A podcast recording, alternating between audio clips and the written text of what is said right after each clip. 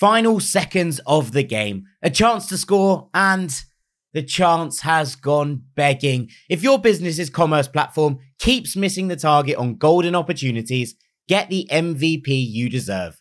Get Shopify. Shopify is the commerce platform revolutionizing millions of businesses worldwide. Whether you're a garage entrepreneur or IPO ready, Shopify is the only tool that you need to start, run, and grow your business without the struggle. Shopify puts you in control of every sales channel. So whether you're selling signed football boots from Shopify's in-person POS system or you're vending vintage shirts on Shopify's all-in-one e-commerce platform, you are covered. And once you've reached your audience, Shopify has the internet's best converting checkout to help you turn them from browsers to buyers. What I love about Shopify is how no matter how big you want to grow, Shopify gives you everything you need to take control and take your business to the next level. Shopify powers 10% of all e-commerce in the US. And Shopify is truly a global force, powering Allbirds, Rothy's, and Brooklinen, and millions of other entrepreneurs of every size across over 170 countries. Plus, Shopify's award-winning help is there to support your success every step of the way. This is Possibility, powered by Shopify. Sign up for a $1 per month trial period at shopify.com slash ranks, all lowercase. Go to shopify.com forward slash ranks to take your business to the next level today. That's shopify.com slash ranks. Looking for a fun way to win 25 times your money this football and basketball season? Test your skills on prize picks, the most exciting way to play daily fantasy sports. Just select two or more players, pick more or less on their projection for a wide variety of stats, and place your entry. It's as easy as that. If you have the skills, you can turn $10 into $250 with just a few taps. Easy gameplay, quick withdrawals, and injury insurance on your picks are what make Prize Picks the number one daily fantasy sports app. Ready to test your skills? Join the Prize Picks community of more than 7 million players who have already signed up. Right now, Prize Picks will match your first deposit up to $100. Just visit prizepicks.com slash play100 and use code play100. That's code play100 at prizepicks.com slash play100 for a first deposit match up to $100. Prize Picks, daily fantasy sports made easy.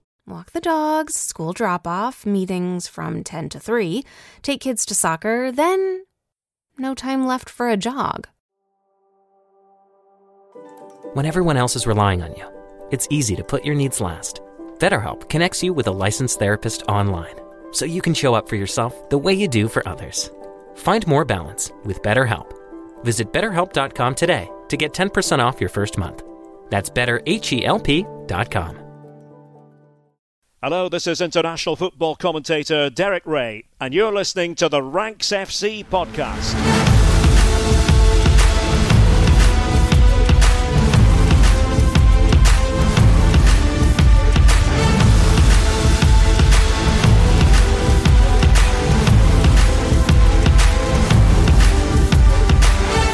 Hello, Rank Squad, and welcome to Ranks FC. It's your favorite football podcast back for another week. My name is Jack Collins, and I will be your host today. And I have to pre warn you, Rank Squad, that next week we are going to be starting with a poem. So you need to, you know, roll yourselves back up. It's been a Oh. long time.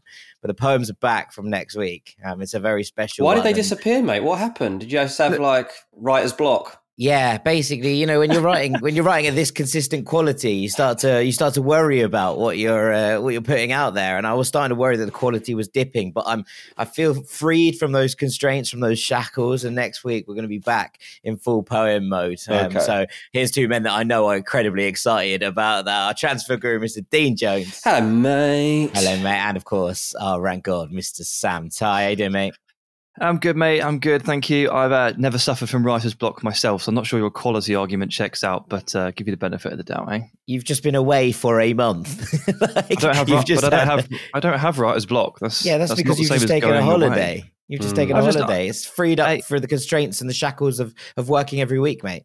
Uh, I'm about to take my first holiday in about two and a half years, and I can't wait for it. So we're, we're- it's going to be fun. Um, we'll see how we go. Right, let's get on with things we love because today, in general, we're going to be talking about disappointments for the season, which means that this episode has a slightly negative tinge to it. I want to start things off on a positive note. And Dean, why don't you kick us off this week? Yeah, okay. Well, this is something to love for sure. It's AC Milan. Um, they are on the verge of winning the Scudetto. Um, and at the weekend, Theo Hernandez scored an absolute wonder goal as they won 2 0. He literally ran from one end of the pitch to the other, veering around people like he was in a computer game. It was absolutely ridiculous how he was able to do it. Uh, a very strange goal, but a brilliant one too. It sent the fans inside the San Siro into orbit. They are now on the verge of winning the league. They play at Sassuolo on Sunday. They're looking to win the title for the first time in 11 years. Man United fans, don't give up hope. You might be like AC Milan. You never know. Um, so, what happens now is they go to Sassuolo looking to win this title. Obviously, tickets are at a premium. 90,000 people were in the queue for a ticket when they went on sale online. And these were home tickets, they're not even away tickets. I think we might be seeing a situation here where the stadium is just full of Milan fans. Um, they tried to like stop away fans from getting in the home sections. They're like, um, they're like saying all colours are banned. Like you're not allowed to wear your shirts, you're not allowed scarves, you're not allowed flags. Good luck with that. Um, this is a moment that every Milan fan wants to see in person. Um, the stadium has a capacity on Sunday of about 21,500 and 18,000, I think, go on sale after like sponsors and stuff. Look, people want to be there. It's been such a good ride. Like, even for us, like, I'm not even a Milan fan. Um, so, and I've loved watching this. Like, the team growing under Pioli. Theo is great. Like, Franck Kessie, so good. Tonali delivering these dream moments. Rafael Leao becoming a superstar. I'm not sure I'm even Mm. exaggerating there. I think he might be a superstar now, Rafael Leao.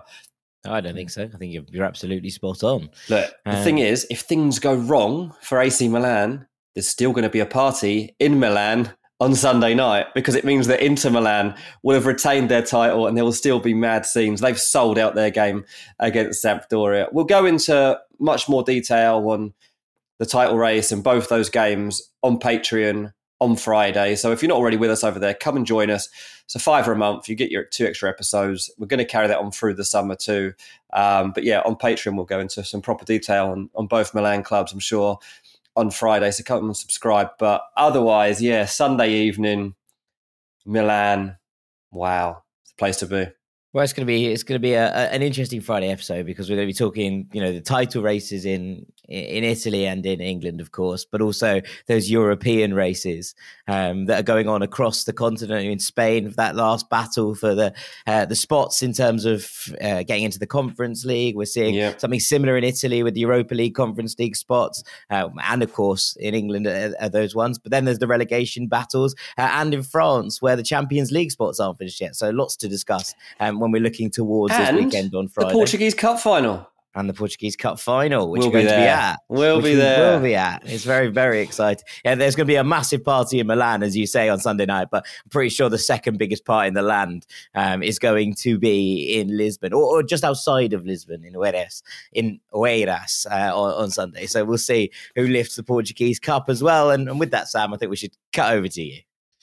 yeah, okay. Well, I mean, I wanted to start with a very quick shout out to Stuttgart, whose you know last minute madness in the Bundesliga at the weekend meant that they were able to avoid the relegation playoff, and they saw Hertha Berlin slipping into it instead. But we did talk about that on Monday's postbox on Patreon, so covered that, and I'm going to talk about the Premier League here.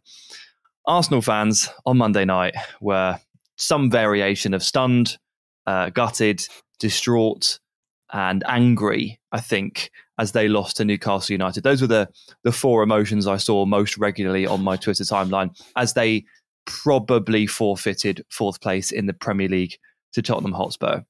Now I understand why the post match discussion has taken the shape that it has and it's gone the way that it's gone. Arsenal tends to be overreaction central. and you know the discussion over their quote unquote failure has been has been pretty pretty wide. I just feel obliged to mention the other side of the story here, which is that Newcastle United turned up and played them off the park, and they were incredible. And the thing I love really is the blonde-haired Brazilian midfield piston pairing of Big Joel and Bruno G. It's a terrible rap duo name, but if you stick him in midfield at St James's Park, Bruno G. stick him in midfield at St James's Park, and they'll absolutely run the show. I mean, Joelinton has been in midfield now for what, like five, six months. Eh, You know, he got moved there before Christmas by by Eddie Howe, and he's been excellent the entire time. Now that Bruno Guimaraes has, has settled into Premier League life, he's exactly as good as we thought he was, and he's put this to run together of starts. He's scored a few really good and important goals. He's every bit the player we were hoping he would be. And as a duo, they are brilliant. They've got this great mix of physicality and tenacity. They're both progressive passers, both progressive dribblers, and they both score goals. They're so good. And like Joelinton now kind of looks like a 40 million pound player, finally, somehow. Against all odds, he looks like a 40 million pound player. And Bruno, well, as a pair, Bruno is a forty million pound player. he and always is the 40 million pound player. Absolutely. He hasn't needed three years and two position changes to get on uh, to find his to find his rhythm. But man, just looking at this Newcastle side now, what Eddie Howe has built over the last five months or so, obviously they've spent a lot of money to change this around. But with another summer of investment impending, this team is shaping up to be a real problem for the others going into 2022 23, aren't they? Yeah, they're they're really nicely balanced. I think. Obviously, there's still weaknesses in the side, and they will be need to be addressed over the summer. But you know, you're looking at the kind of baseline here of what they can do, and and I don't know about a changing of the guard yesterday because I think that there was things to be said for Arsenal look a little bit lost at the moment. They look like they took a real, you know, hammering not only on in terms of scoreline in that Tottenham game, but also in terms of morale. You know, playing without a man down 2 0 down for that amount of time and being battered constantly by what was a fizzing atmosphere, right, at, at the Tottenham Hotspur Stadium. It's going to take its toll, especially on a young side. And then suddenly they've walked out into what was a cauldron at St. James's Park yesterday. And, you know, like you say, they were played off the park. You know, this wasn't a, you know, oh, Arsenal were unlucky to get beaten here. They were beaten by the better side, comfortably beaten by the better side. Um, and I think that look, there, there's some things to be said. If you'd offered an Arsenal fan fifth at the start of the season, they would have bitten your hand off for it. I think in many ways, but given the circumstances, I think there's every right to be disappointed with how this has panned out. If you're four points clear with three games to play in the in in fourth in fourth.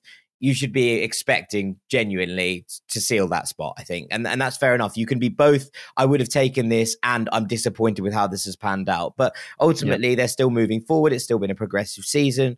Um, but you look at Newcastle and you think they've just, you know, really genuinely played an Arsenal side off the pitch. We've seen them, you know, go toe to toe recently with Liverpool and, and come out the wrong side of it, sure, but you know, not by miles. Um, in, in a relatively even contest. I'm not saying that Newcastle are going to be challenging the top two next season.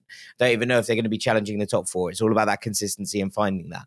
But this team are shaping up and the way that they've moved forward in such a bound in one go you look at the next summer and if that continues to you know be the case and the investment is correct then you can see them definitely challenging the top six in this kind of form and, and with the players they've brought in here and you know that as you say sam that pairing in the middle looking as good as pretty much any in the league it's it's pretty remarkable Yep. And Trips as well. Trips, I saw him on the sideline uh, on Monday night. I haven't seen you for a while, Kieran. Um, they've got they've got players that they bought in January that immediately got injured and haven't even impacted in this run that we've forgotten about already, and they're going to come back in. And yeah, I think um, as you say, with the right investment in the right places, they are going to be quite a serious proposition. And for Arsenal, you know, this is gutting. Of course, it's still a step forward, but it can still be gutting, as you say. But it only gets harder to qualify from the Champions League from here because Manchester United presumably fix themselves or sort themselves out at some point in the next couple of years. And if Newcastle carry on the trajectory, it just got even busier. And there already aren't enough places to go around, are there?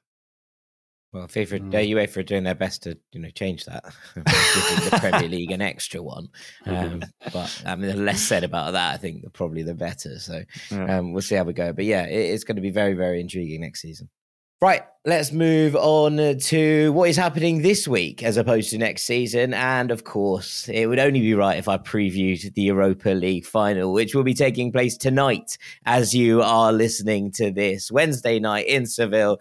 Rangers of Scotland against Eintracht Frankfurt of Germany. And this is a hell of a game. And I think two teams here who most people had as relative long shots for this tournament. I know at one point um, Rangers were 150 watts to one to win this trophy. Wow.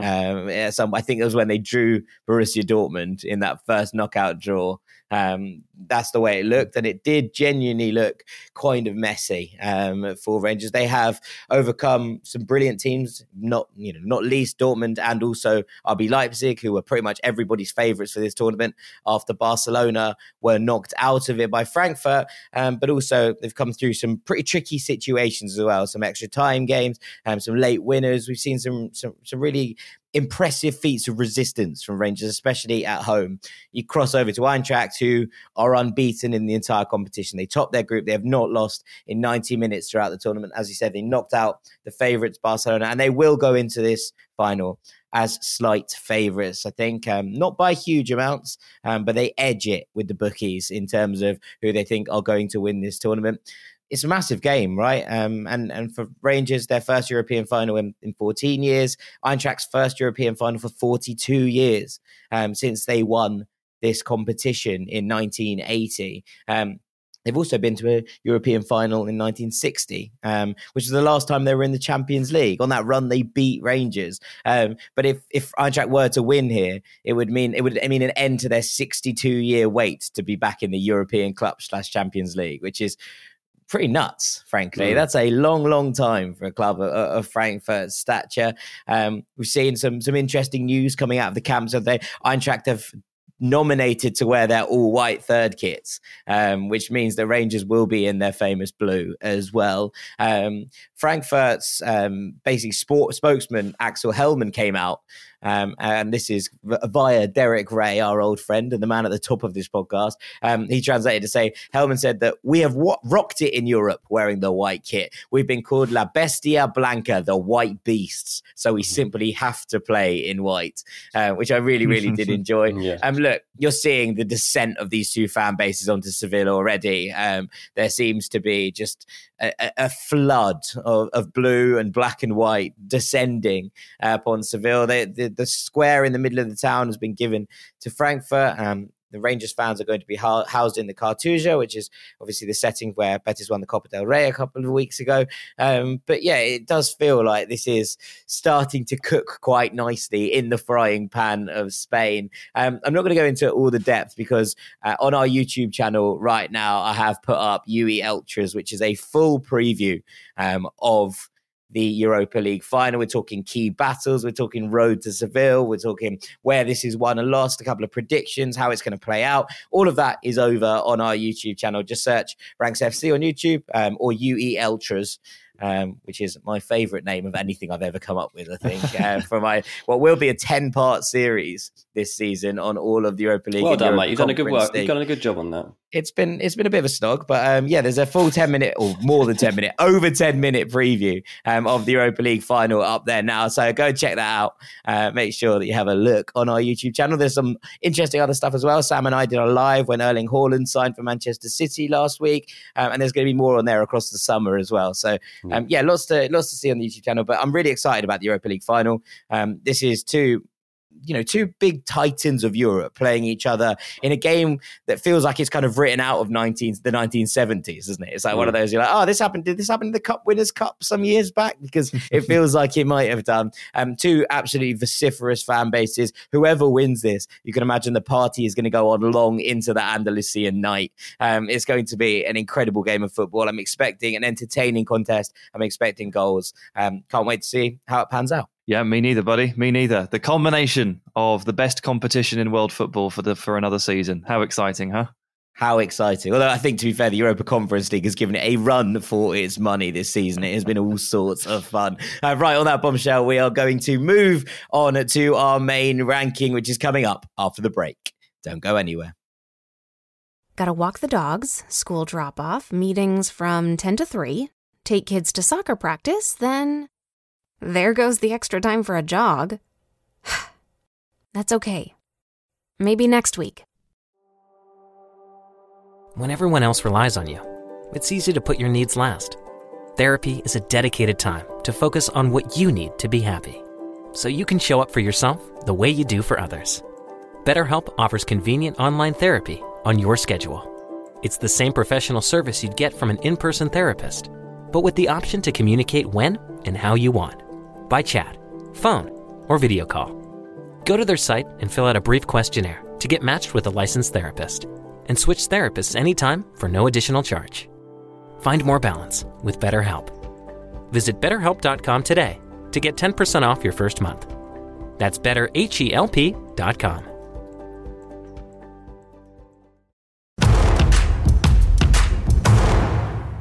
Welcome back to Ranks FC, where it's time for our main ranking. Sam, over to you, Rank God.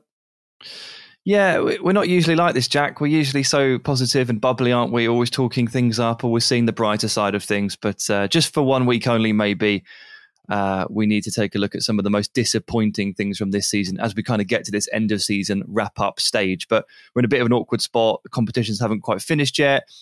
Uh, the UEFA have split up the Conference League and the Europa League into different weeks for some reason, so we couldn't quite land on what to cover.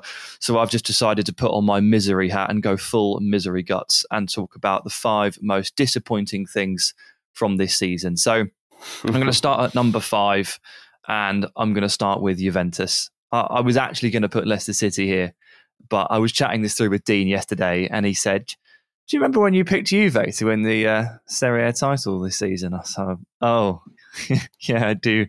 I do remember. I think that. I did as well. To be fair, yeah. I mean, look, honestly, obviously, I've completely and utterly misread Juventus this season. Um, had way too much faith in Max Allegri for a start. Um, and I did not give enough consideration to the the playing staff at his disposal. Definitely not the aging defence.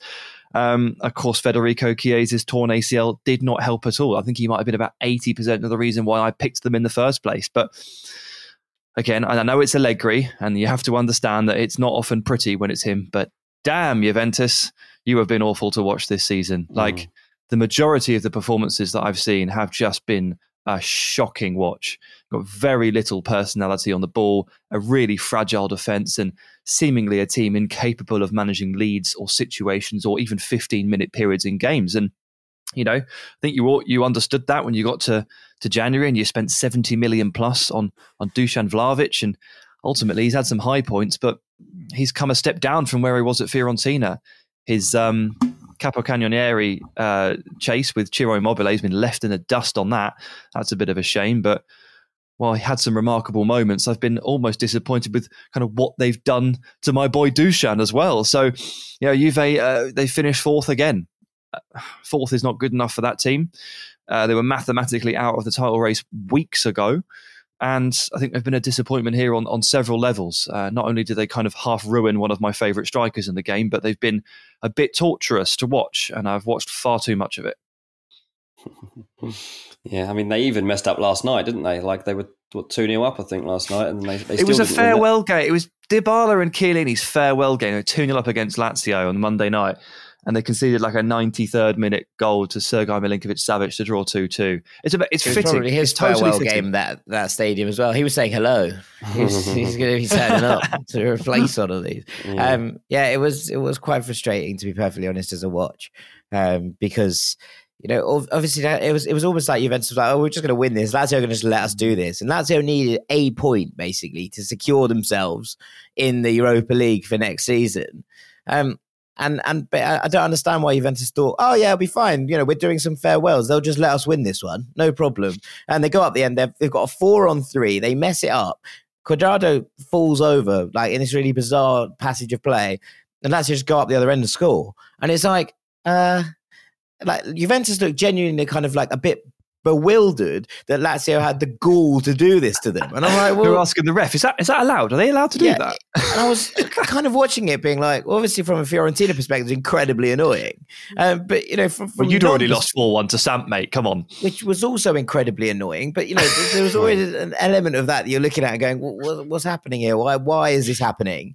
Um, and and then you go to this thing and you're going, well Mm. What's you doing? Like, why have why on mm. earth have you done that? It, it didn't really make any sense. I mean, look, Fiorentina were going to catch Lazio anyway because of the head to head, but it was just one of those things where you were, you know, looking at it and thinking, very strange this. That Mhm, very, yeah. very strange way of playing this out that perhaps, you know, could have ended differently if Juventus had just switched on. And you know what? That is the story of the season. Like you're watching Juventus going, what are you doing? Switch on, turn on. Yeah, yeah. That's why it Mm. says uh, inability to manage leads, manage periods of games. I mean, how they managed to find themselves in that position in the 91st, 92nd minute when 2 1 up, I have no clue. But it's been a, a common theme, and my faith in Allegri has been shaken a little bit. My, my faith in the, in this squad, for, for the most part, is pretty much non existent. So I accept it was a misread from me to start with. I'm not saying, oh, they're disappointed because they should have won and they didn't. I misread that. But even Yeah. still, by their own kind of disappointing standards, Juve have really got they've really got to me this season for a number of reasons. You look at the Coppa Italia final, right? And Juventus have gone 2 1 up from 1 0 down. They've gone 2 1 up in the Coppa Italia final. Quick fire salvo of goals. Really impressive, right? Juventus don't lose from that position. They don't. The Juventus we know do not used to. lose from that position, or they didn't used to, exactly. And yet, we saw them collapse against Inter in extra time, right? Yeah, obviously there is the element of fatigue, and and this is a squad stretched a little bit, and I appreciate all those things. But you just don't see Juve in your head doing that. A two-one up, you're like, well, they're going to win it again, aren't they? And then they go and you know they go and collapse, and I do think it's it's intriguing to see what happens here because obviously Chiellini played his last game at home for Juventus last night. It was very emotional. Then Dybala said a very emotional goodbye. Slight bone to pick, and I like, I love the fact that Dybala is so emotional. Right, I love the fact that he you know feels that deeply about the club. You can't then sign for Inter. Like you can't. Mm. If you feel that deeply about Juventus, you simply cannot go and sign for Inter. That- It's just how it is. It's like crossing. We've said this before on the pod. It's like crossing the divide between Liverpool and Manchester United. You cannot cross the Derby d'Italia divide if leaving Juventus is the thing that brings you to tears. Like, it just doesn't make sense. It's like it's not. It, it doesn't add up. Things don't think. But you know that's by the by. yeah. In, in many ways, it just felt like the whole thing just this is all changed now at Juventus and two massive stalwarts, two people who wore the armband on the same night, leaving the club this summer. There is a lot of rebuilding to do here. Yeah, definitely disappointing. Definitely deserve to be on that list, mate. Yeah, they do. Yeah. Okay, right. I'll move to number four.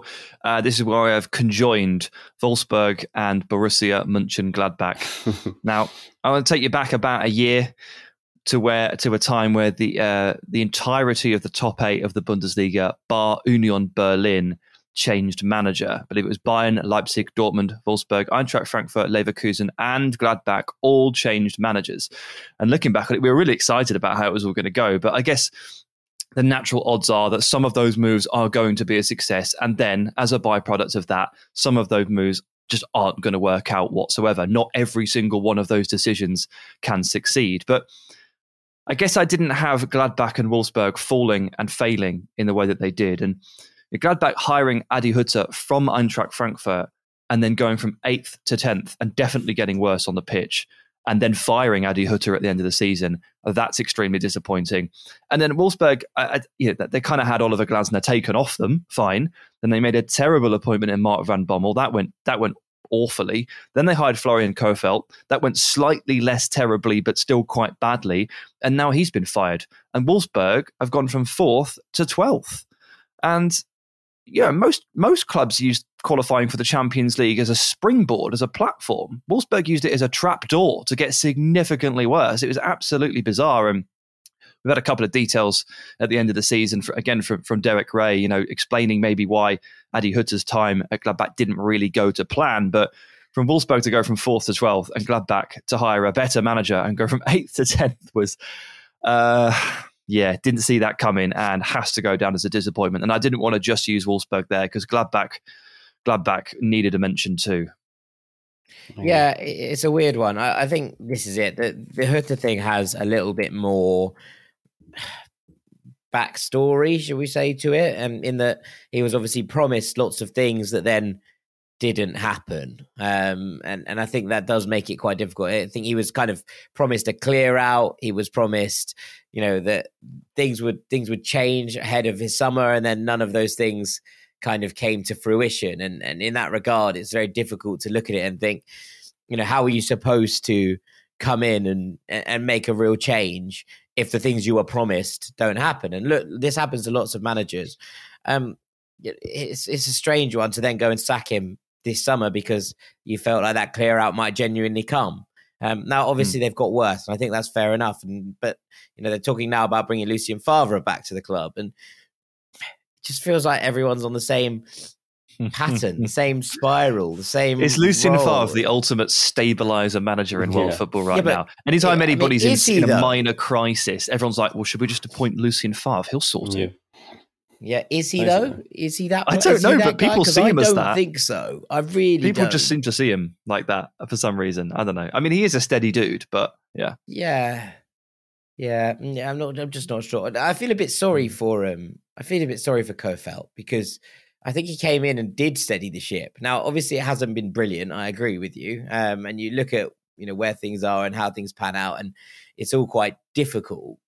But he's been fired you know, as well, for what it's worth yeah, I just feel like it's a it's just a bit unfair. like I, I, don't know if that's you know if you look at you go back to match day ten where you know Wolfsburg were and he won his first game obviously against against Leverkusen two 0 away. Everyone was going okay, all right, this is this is interesting, and they did move up from where they were. I, I think is the is the truth of it, right? They they weren't as bad under Kohfeldt as they were under Van Bommel. Um, no. Yes, it wasn't the jump up the league that perhaps they wanted, but they did pull themselves clear of uh, of the relegation scrap, which they were definitely in with Van Bommel at the helm. Um, they pulled mm. themselves away from from that. They were not ever in the European conversation, but it did feel like they'd steadied. I, I felt a bit sorry for Kohfeldt because, especially because last week the clubs came out and said, "Yeah, he's going to be here for the near future," and then suddenly he was sacked. yeah, that was a bit of an odd move. I mean, look, the, the big disappointment here is that Wolfsburg may have changed managers um, in the summer and then again in midseason, but there weren't. I wouldn't say there were that many changes to the to the squad and what they'd actually built beforehand and what Glasner had put together was really impressive. And there was about six or seven players here that I really, really liked. And, you know, the combination of like Maxi Arnold and Xaver Schlager in midfield, I loved. We were all loving the emergence of uh, Lacroix at centre back, the full backs they've got, you know, Riedle Labaku and those guys that they're, they're, they've got some really excellent players and they weren't, they weren't short of striking talent either. And we have, and they have what we think is one of the most underrated goalkeepers in world football in Koen Casteels as well. Like the talent is, is not in short supply. So to end up down in 12th, no matter what the scenario for these guys, is, is, is really tough to see and, and really tough to take and, and really tough to understand given how good they had been and how solid they had been the year before. So that's why they ended up on this list. Yeah, well, it's also why, you know, at the start of this thing, we were talking about Frankfurt, who are managed by Oliver Glasner, who are in a yeah. Euro- I mean, look, European they haven't been final, right? They haven't been great, but they have. But they've gone back to being that really excellent cup team, haven't they? Like mm. that's where yeah. it was. So you do look at things and think, mm, how's thing, how things going? And, and I wasn't yeah. sure, but it felt okay. Well, the Europa League has kind of saved them in that respect. But yeah, um, anyway, I'll move on to number three, and uh, we'll take a break from the clubs briefly, and we'll single in on a player. I decided to go with Romelu Lukaku at number three, and I decided to go with him rather than Chelsea, as I think mm. kind of so much went wrong for Chelsea over the course of the season that there were almost enough mitigating factors to kind of to kind of excuse them from the scenarios. I mean, injury crisis in December. I think their entire central midfield midfield went down. Obviously, almost impossible to deal with. We compared it at the time to when Liverpool lost all of their centre backs. You know how that could break a club. Reece James has missed quite a lot of time this season. They've lost two cup finals on penalties, and their Russian owner was sanctioned, and their assets were frozen, and they couldn't sell tickets at Stamford Bridge, which created a truly toxic atmosphere. Like to say that this season has been tough for Chelsea has been a massive understatement. But Lukaku you know is separate to a lot of those things and it's a separate conversation. Yes the the injury side of things does filter in. He missed a full month in november. I think he missed basically the entirety of november and he looked what half fit at best in december. They were bringing him on for 45 minutes 25 minutes. I think they were trying to nurse him back to fitness and he's basically out of action more or less at peak level for about two months. The main problem obviously for him though was his terrible terrible meshing and fit with Thomas Tuchel style. Lukaku wants that direct and quick pass out of the back. Tuchel wants to take an age to build slowly through his three centre backs and, into midfield. And you could see Lukaku showing for the ball, not receiving it, gesticulating, getting really annoyed. And then that happens 49 more times in a game. And, and, and Tuchel did very little to adjust to this, um, prioritise the team, over getting Lukaku going. Now, as we speak here today, he has 13 goals for the season. If he got a brace at the weekend on the final day, yeah, he might get to a, a, very, a, re- a relatively respectable 15. But he was signed for like a hundred million pounds, and he was signed with the intention of putting Chelsea on City and Liverpool's level, and it just hasn't happened. Now, notice that we're talking disappointments here. I've not called Lukaku a flop. I think there are enough mitigating circumstances on his side to really excuse him from that tag. I think it's been tough for him. But you can't get away from this season and not think that this is a huge disappointment that Lukaku hasn't caught fire and led Chelsea to something a bit better than 70 odd points in the league again. Mm. Yeah, look, he's absolutely gutted. Like, speak to someone who's close to him, and he genuinely is so disappointed at the way things have gone for him. And and you've na- you've you've nailed it in terms of like the style of play. He just wants them to be a bit more open minded about the style of football when he's on the pitch. It doesn't suit him. Doesn't make any sense that you would sign him for ninety seven point five million pound and then play a style of football that isn't going to get the best out of him. He was just coming in on the back of a title winning season with Inter Milan where he was been top goal scorer. He was so confident, so happy. And he was keen to come back and prove to everybody who he was, what he was, what he could do in the Premier League. And his start wasn't too bad, but he obviously went off the boil. Yeah, he went off the boil, and then obviously his interview around Christmas killed him a bit, and he was advised not to do that interview, and he and he did it, and it's taken him a long time to come back from that. You know, he's had a couple of good games recently, and there's signs there. And um, you know, the message I got the other day, I did a story on it, was that he wants to stay at Chelsea for next season. Um, they'll have a discussion end of the season um, about how things are going to go. Ultimately, it's going to be very hard for Chelsea to get their money back on him anyway. Um, there will be opportunities for him elsewhere. PSG and Inter Milan are both, um, you know, registering interest already. But yeah, he has been a disappointment. Chelsea have been a disappointment. But this might still be something that they can overcome. Like they've just got to stop being stubborn in terms of the style of play. It's not like the style of play that Tuchel's played has been successful anyway. Like by and large, like particularly they at home. win the Champions League, but at home they've been, you know, what was they got a fifty percent win record or something? Like it's been poor. So um, there are definitely adjustments I think that Tuchel can make. I mean, I'm not really the guy to be telling Thomas Tuchel how to coach, but um, ultimately um, something hasn't gone right there because Lukaku is a goal scorer and he hasn't been scoring goals or playing.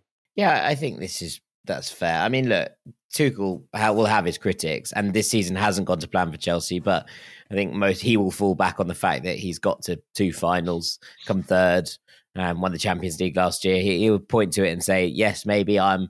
Uh, but there is an element of that that you go: Is is Tuchel a knockout manager? Is he the kind of manager that, that, that thrives in those situations? Is there a little bit of the old?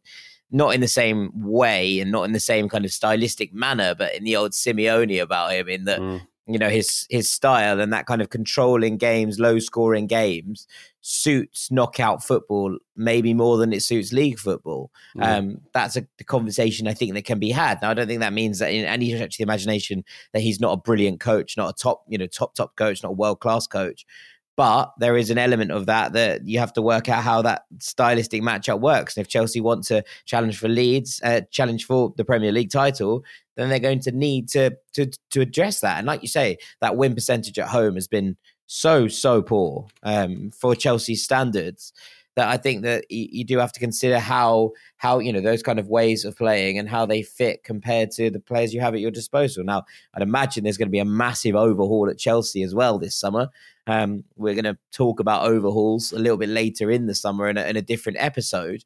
Um, but you know, right now it just feels a bit like there should be a way of making this work. And you know, it's it's a weird one because obviously of you know the Chelsea before this whole season and the whole of this you know ownership debacle and all of the things that have happened would have moved managers on for not bringing a star signing into play right would have mm. moved away from managers in order to accommodate a player who they'd brought in for this amount of money um, and I do think it's going to be interesting to see how Chelsea go forward under new ownership, given that that has been a model for so long.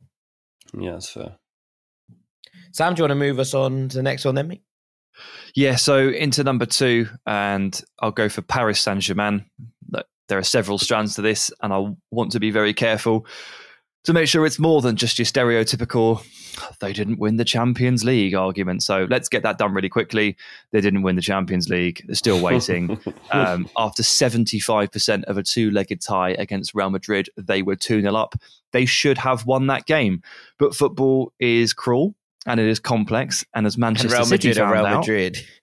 uh, yeah, and as Man City found out, you can actually lead a, a two-legged tie for 98% of it and still not win. So PSG are not drinking alone at the bar here. Man City have unfortunately joined them.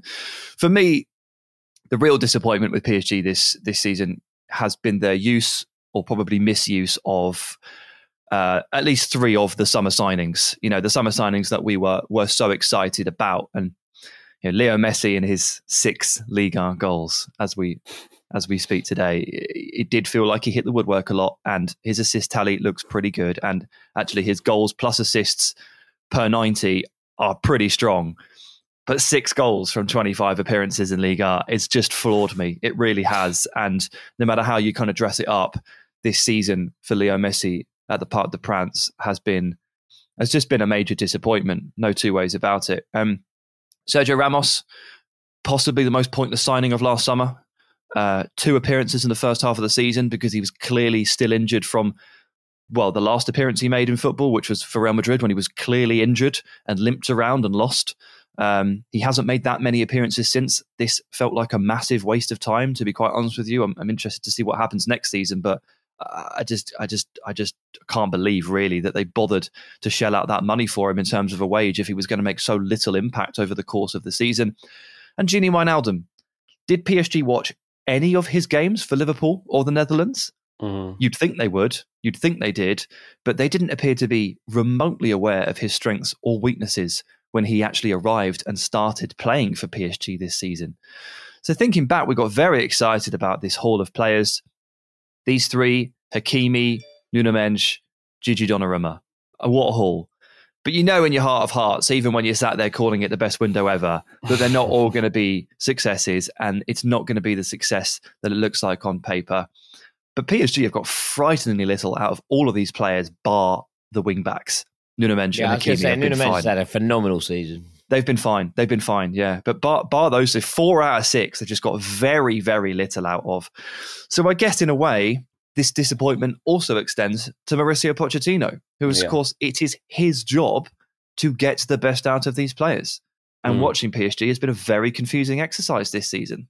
Yeah, and that's the biggest dif- difficulty for him being there, isn't it? Like you're managing a team of all stars, and you're managing them in a league that they don't fit in. Ultimately, like they are. You know, I don't want to be too down on on Liga as a whole, but like these players are far better nine weeks out of ten than their opponents, and it comes more about character and like teams have to dig in and all, all this kind of stuff. And so for players like Messi to to have their moment to to build those bonds with Neymar and Mbappe, which you know he did do. Like Messi has built, um, you know, an awareness with them and an understanding, but like not on the level he would have been able to do if one of those players would have been with him at Barcelona, like as we saw with him and Neymar at Barcelona. If Mbappe had joined him at the Camp Nou and you'd have seen a completely different relationship able to come to life than what you've been able to see at PSG. And so, yeah, it is kind of Pochettino's fault, but I feel like almost anybody would struggle to get this group of players to gel in Liga because it's just not really equipped for it. Um, so it's been a tricky one. Sergio Ramos has been an absolute mystery. Like, what on earth has gone on there? I totally agree. Donnarumma got in the team of the year, didn't he? So his best goalkeeper. Yeah, uh, of seven, 17 appearances. 17 appearances in the league and he got in the team. Everyone is floored by that. Totally. But yeah, I mean, PSG, as you say, you open it by saying you have to address the fact that didn't make it in the Champions League again. And they are the ones that want to get there. So, like, it's their own ceiling that they're putting on it and they're not hitting it. So, we've got to say they're disappointing.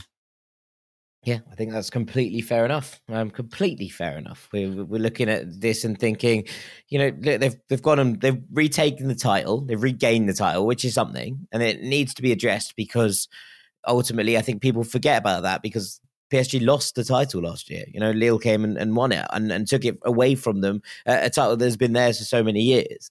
Um, so you're looking at and thinking, okay, first job, first port of call is to go and win the title. But I think a lot of PSG fans have been disappointed with you know these these players and, and and how the team is being run and, and and maybe they want something different it seems to me that that's the case that they're looking for something that isn't this you know it's mm. been a, les galactiques it was called right the, the remake of the galacticos from so many years ago but you know ultimately the galacticos didn't really work either like, mm. let's be honest about it. Like, there are elements of this that don't hugely work, and we've seen it again here. And I've, you know, when PSG fans are sitting there asking for the fact that and, and saying that they want to change things and and and see something different and bring back the likes of Christopher Nkunku, who obviously left for pastures new, having come through a PSG. And they're saying, you know, get rid of some of these superstars and, and, and let's build a cohesive team. You can completely understand where they're coming from mm. because. Mm. You know, ultimately it hasn't worked and the experiment has failed this season. And I don't think any, you know, anyone in their right mind will tell you that it hasn't. Yeah.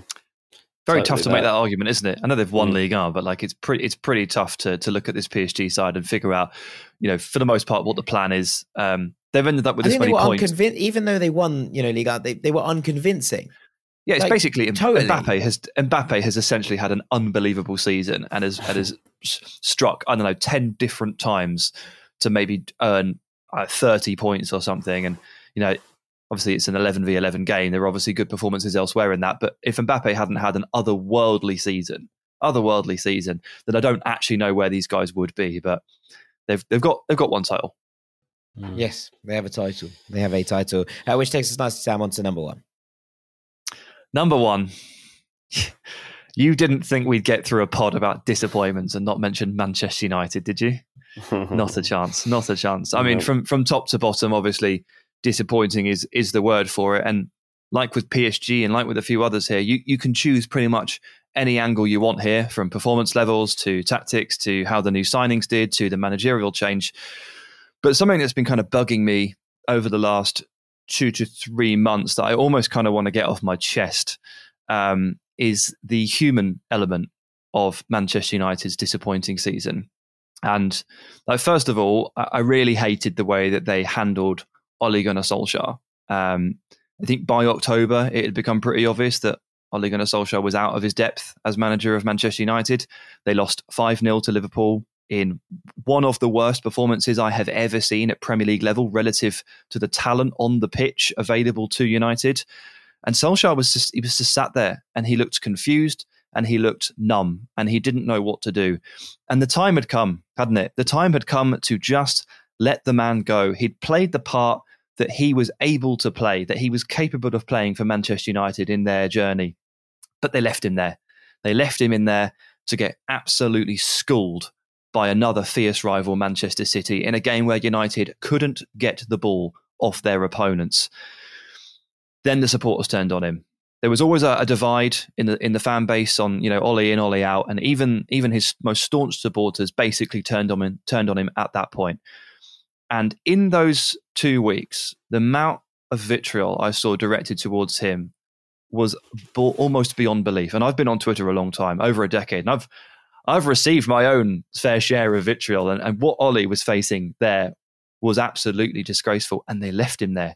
They just left him there, and he lost four one to Watford, and was reduced to tears as they finally relieved him of his duties.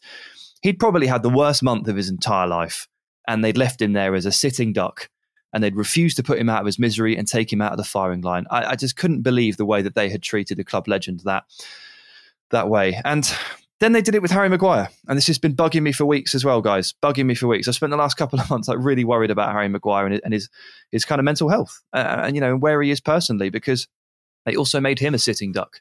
I think this season we've seen United lack a real sense of when to take someone out of the firing line and to take them out of the glare of the spotlight.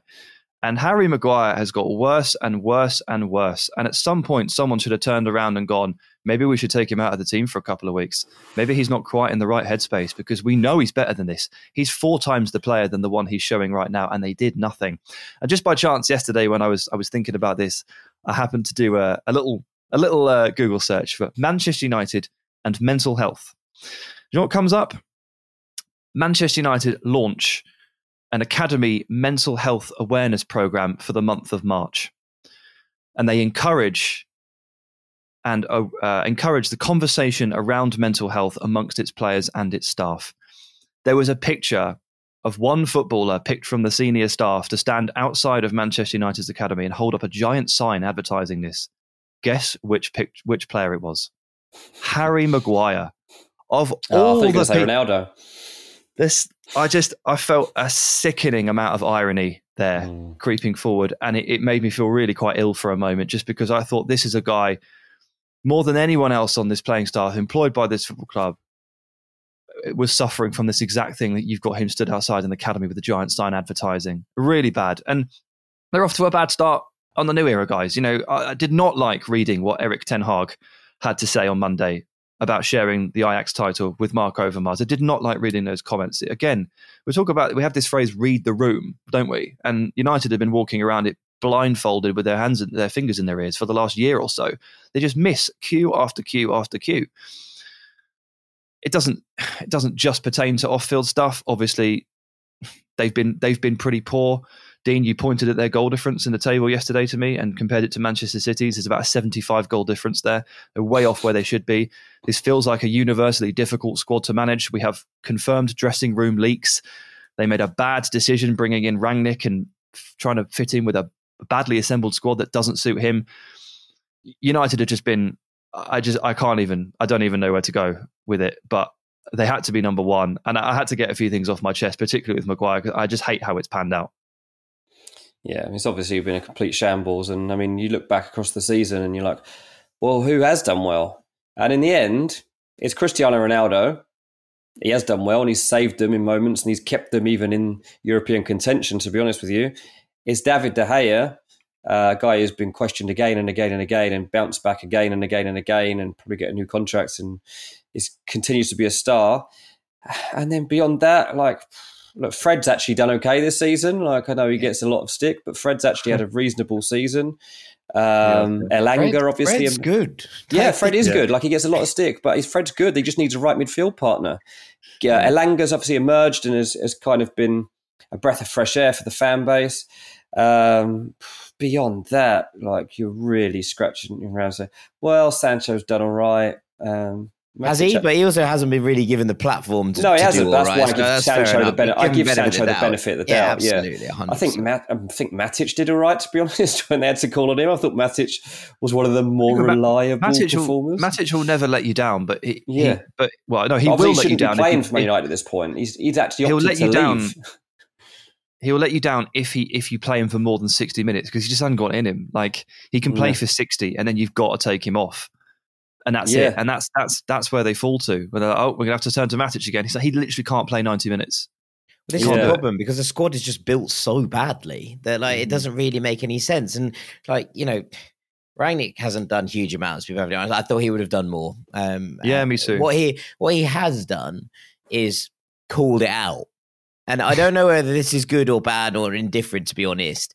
But there is a level that I'm watching Rangnick just say stuff, and I'm like, well, at least someone's saying it. Like, at least somebody's making the point that this is not sustainable, that this is not a feasible squad.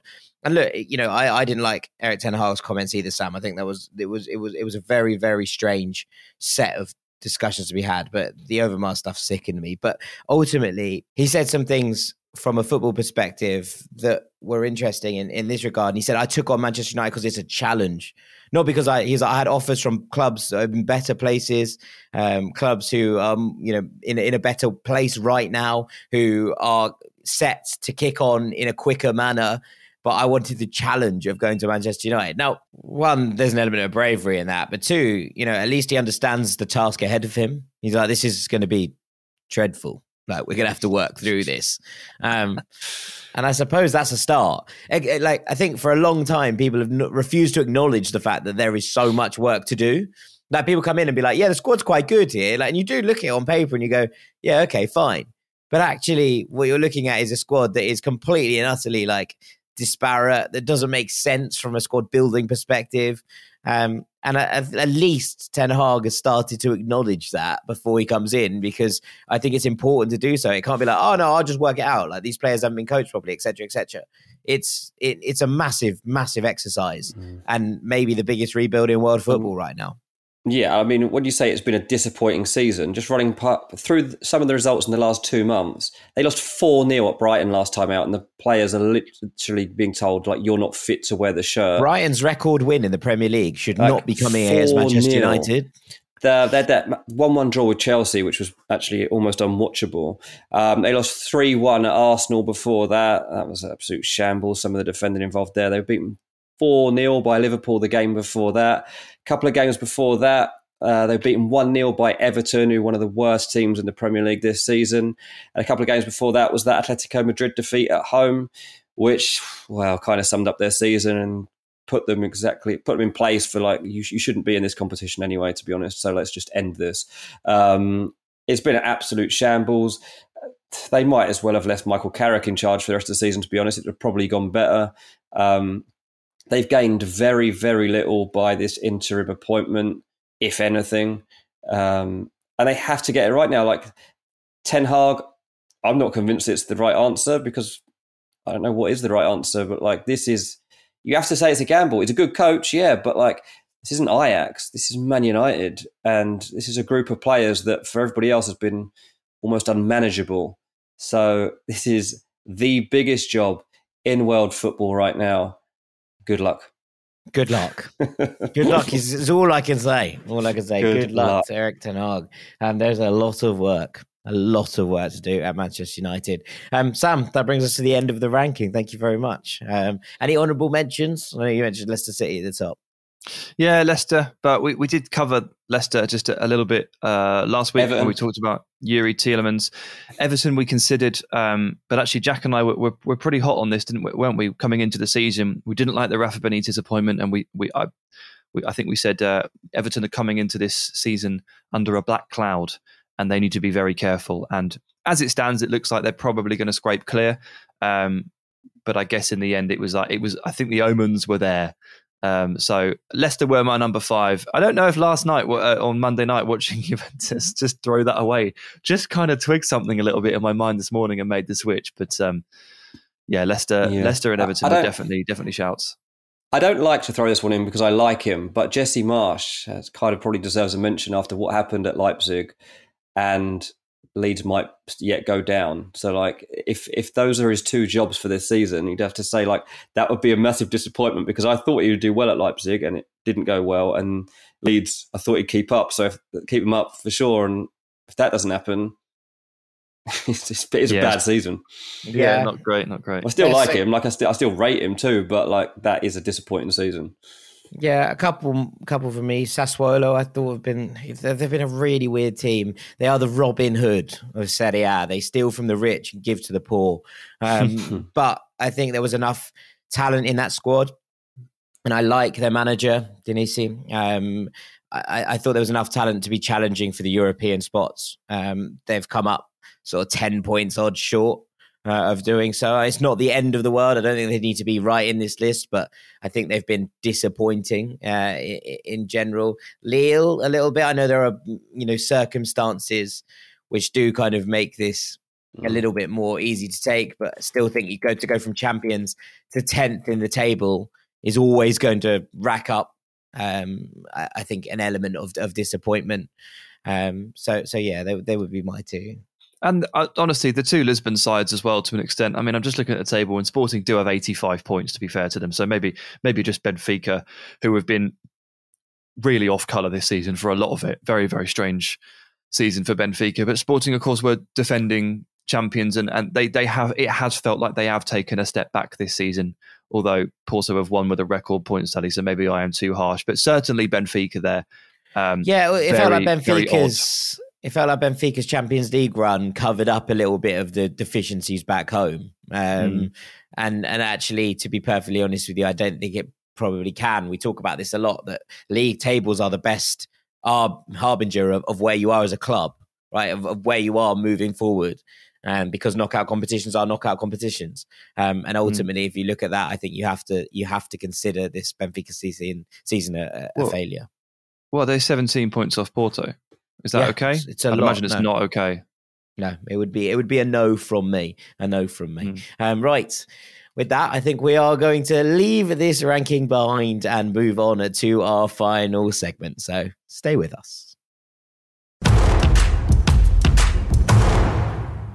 Welcome back to Ranks FC. It's time for everybody's favourite part of the week. Dean Jones, the floor is yours. It's time for Melon of the Week.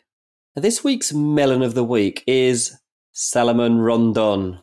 Obviously. of course. He's not a melon. This is iconic. Oh, it my days. It could be everyone that we've mentioned for this uh, in the episode so far, couldn't it? it could be, actually. Yeah, that's a good point. It's been a melon episode, isn't it?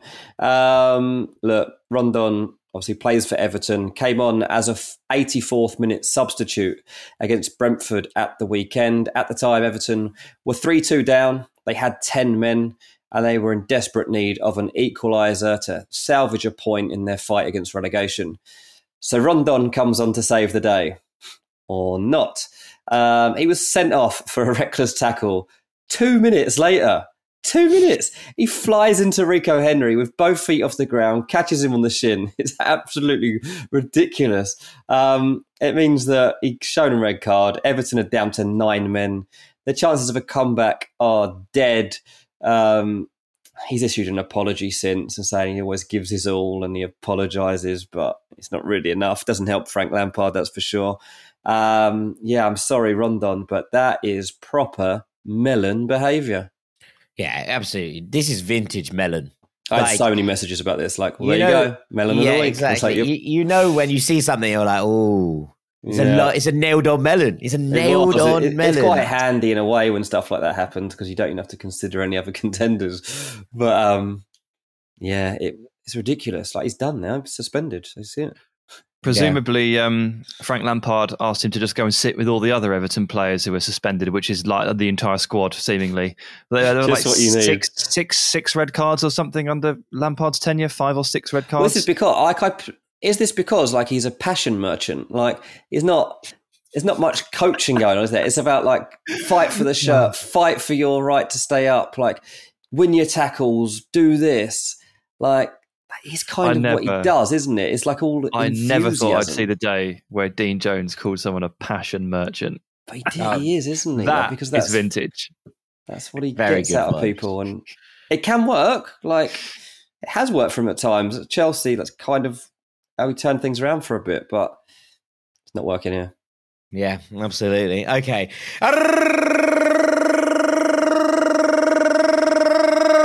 That is the gibberish alarm. Sam, what you got for us? Yeah, it's more barley content, guys. Oh, more barley content. Sake. Oh wow. I, I went for three weeks. My you know, my life was just full of Things content. you miss about Bali, right? Content the wind, the shakes, content right. Yeah, unbelievable. So last is week it your favorite? Is it your favorite types of um, like growing crops? Uh, I can tell you right now, it's not my favorite types of growing. Because barley could be number one. Yeah, oh, yeah, it's a good. Yeah, it's a good one. Good one. Um, no, it's not that. Last week was three odd things from Bali, and this week it's going to be three silly stories. And then I promise we're done with Bali. Anyway, funny things, silly stories. At number three, dogs versus monkeys. Did I mention this to you boys uh, off microphone at any point? I'm not sure if I did, but yeah, um, I heard it. Yeah. You mentioned that yeah. there was loads of dogs, but I didn't hear. Yeah, I mean, there's loads monkeys. of dogs, and there are loads of monkeys. Um, but at one point, I saw a pack of dogs attempt to take on a pack of monkeys.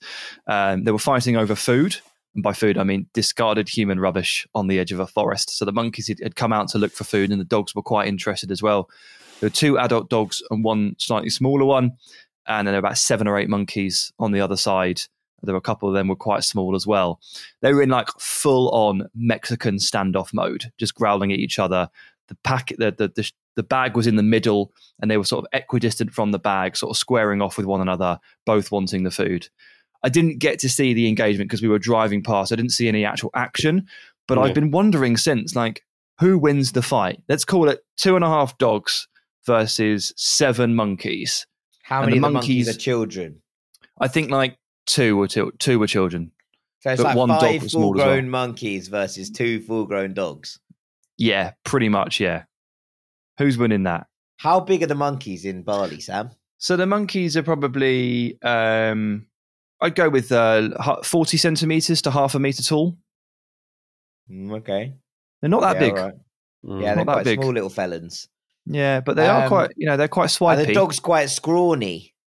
The I can dogs are imagine quite these scrawny, dogs quite yeah. scrawny. But those kind of Yeah. dogs are like proper scrapper dogs, aren't they? They're like they're willing to like fight tooth and nail for everything. I bet the dogs. I think. yeah, they're I bet the fighting tooth and nail for everything, man. Yeah, I think it's Absolutely dogs. everything. I think probably the dogs too, but I wish I'd seen. I wish I'd seen it. Um, no one, no one around looked particularly like concerned. I think this might happen quite a lot.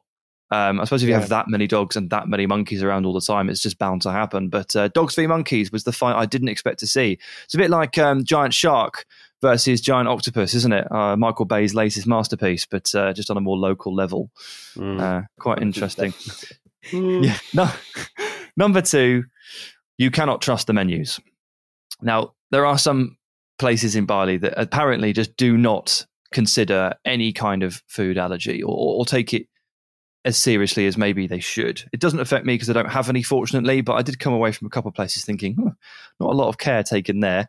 I ordered a chocolate brownie for dessert once, for example, and there was a picture of the brownie in the menu, uh, and it came and it looked completely different. It was full of nuts, and no one mentioned anything. I thought, that's not great, is it? Like, that's, Blimey. I don't know No. about that, particularly for children or something. Well, Dylan's Um, allergic to nuts. Yeah, that would be. Um, yeah, no would not be mention of it ideal, in the text, nothing in the picture, just a little bit dangerous. But that wasn't the worst one or the most shocking one. There was one day where we sat down at this incredible cliffside restaurant and it was overlooking one of the active volcanoes on the island. It looked really fancy. Um, it was part of like a day trip thing, and we were on the set menu. And for the starter, we basically had to order the traditional Balinese soup, which, to be fair, looked lovely. And I will now list for you the ingredients that were written down for this traditional Balinese soup chili, tomato, shallot, noodle. That's it. Four ingredients. And there was a picture of the soup. And it's a noodle soup, right? The sort of thing you get in mm-hmm. pho, or whatever, in Vietnamese stuff. And I thought, great. Yeah. And then it arrived. They had added one extra ingredient, fairly major, I would argue, that was not mentioned on the menu and it was not in the picture. What do we think it was? Squid. Close. Oh, you don't like fish, do you, Sam? One entire fish. Just one entire fish just dumped What do you into mean? the soup. Just Just, dumped a fish in it. Are you sure it Yeah, just, just didn't on top of swim in? Out of, like in the big vat or whatever they have of it. It just gone for a little dip. what Oh, kind I of hope not. fish? Um, well, I'm not good on my fish because I don't like, Like, a it. but, grey fish. uh, I mean, it, it was it, so it had all the bones in it, everything, like the rib, the ribs and stuff, or whatever it is there. Like it was like a full, a full fish, one Are you fish. sure you're not meant to just eat around it? Like it's like a fish flavoring.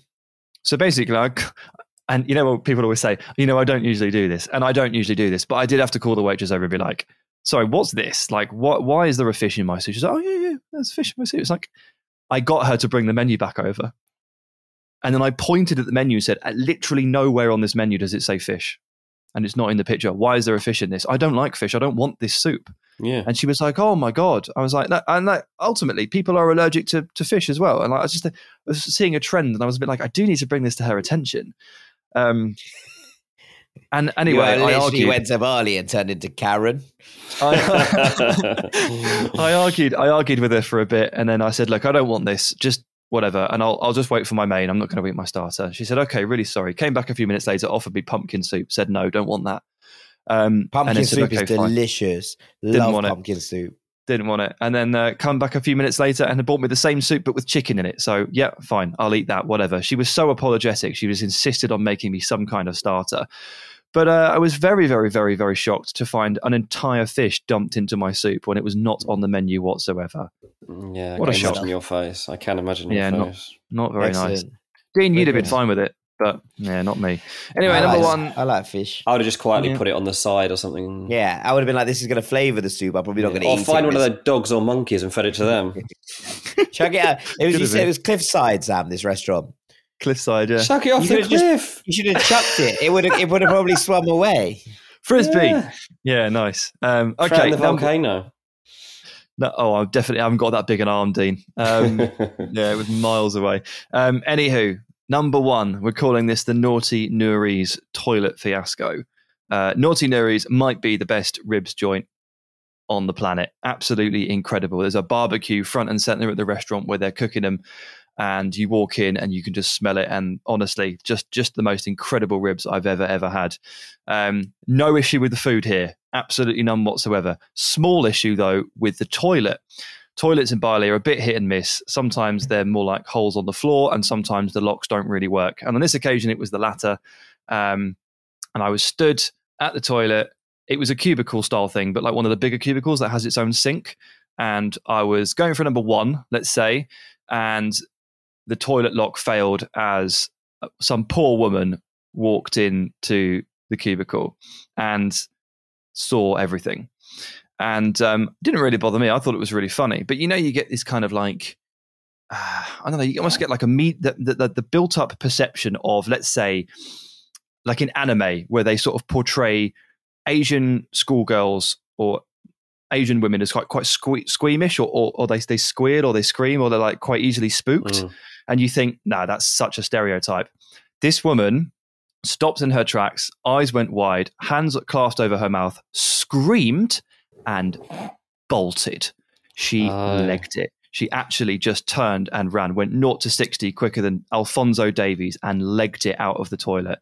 And oh, I just yeah. laughed. I just thought it was really, really, really funny that anyone could be that scared. But she was. It was a mm. terrifying experience for that's her. That's not a great sight, is it? Seeing a woman run screaming out of a toilet that you're in. No, no, no. You won't see anyone running out of a toilet. That's not a good look. it's not really, a great really, look. so, really great vibes. Uh, to- it was the toilet lock's fault, uh, unfortunately. Yeah. But um, Balinese toilets hit or miss, to say the least. Yeah. Okay.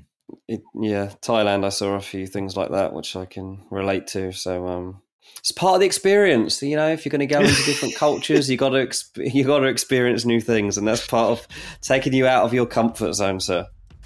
absolutely, absolutely putting, right. Putting it lightly. I think that's I think that's enough on toilets. Uh, I think that's enough for an episode. If I'm being perfectly honest with you, all that's left for me to do is say thank you very much to Sam Tighe. Cheers, mate. Thank you very much, Dean Jones. Cheers, mate. I've been Jack Collins. Thank you so much for listening. As ever, please do go and check out our YouTube channel if you want to see more on the Europa League. And we will be back next week to talk about maybe the Champions League final, you might imagine. Take it easy. Peace. Final seconds of the game. A chance to score and the chance has gone begging. If your business's commerce platform keeps missing the target on golden opportunities, get the MVP you deserve. Get Shopify. Shopify is the commerce platform revolutionizing millions of businesses worldwide. Whether you're a garage entrepreneur or IPO ready, Shopify is the only tool that you need to start, run, and grow your business without the struggle. Shopify puts you in control of every sales channel. So whether you're selling signed football boots from Shopify's in-person POS system or you're vending vintage shirts on Shopify's all-in-one e-commerce platform, you are covered. And once you've reached your audience, Shopify has the internet's best converting checkout to help you turn them from browsers to buyers. What I love about Shopify is how no matter how big you want to grow, Shopify gives you everything you need to take control and take your business to the next level. Shopify powers 10% of all e-commerce in the US. And Shopify is truly a global force, powering Allbirds, Rothy's, and Brooklinen, and millions of other entrepreneurs of every size across over 170 countries. Plus, Shopify's award-winning help is there to support your success every step of the way. This is Possibility, powered by Shopify. Sign up for a $1 per month trial period at shopify.com slash ranks, all lowercase.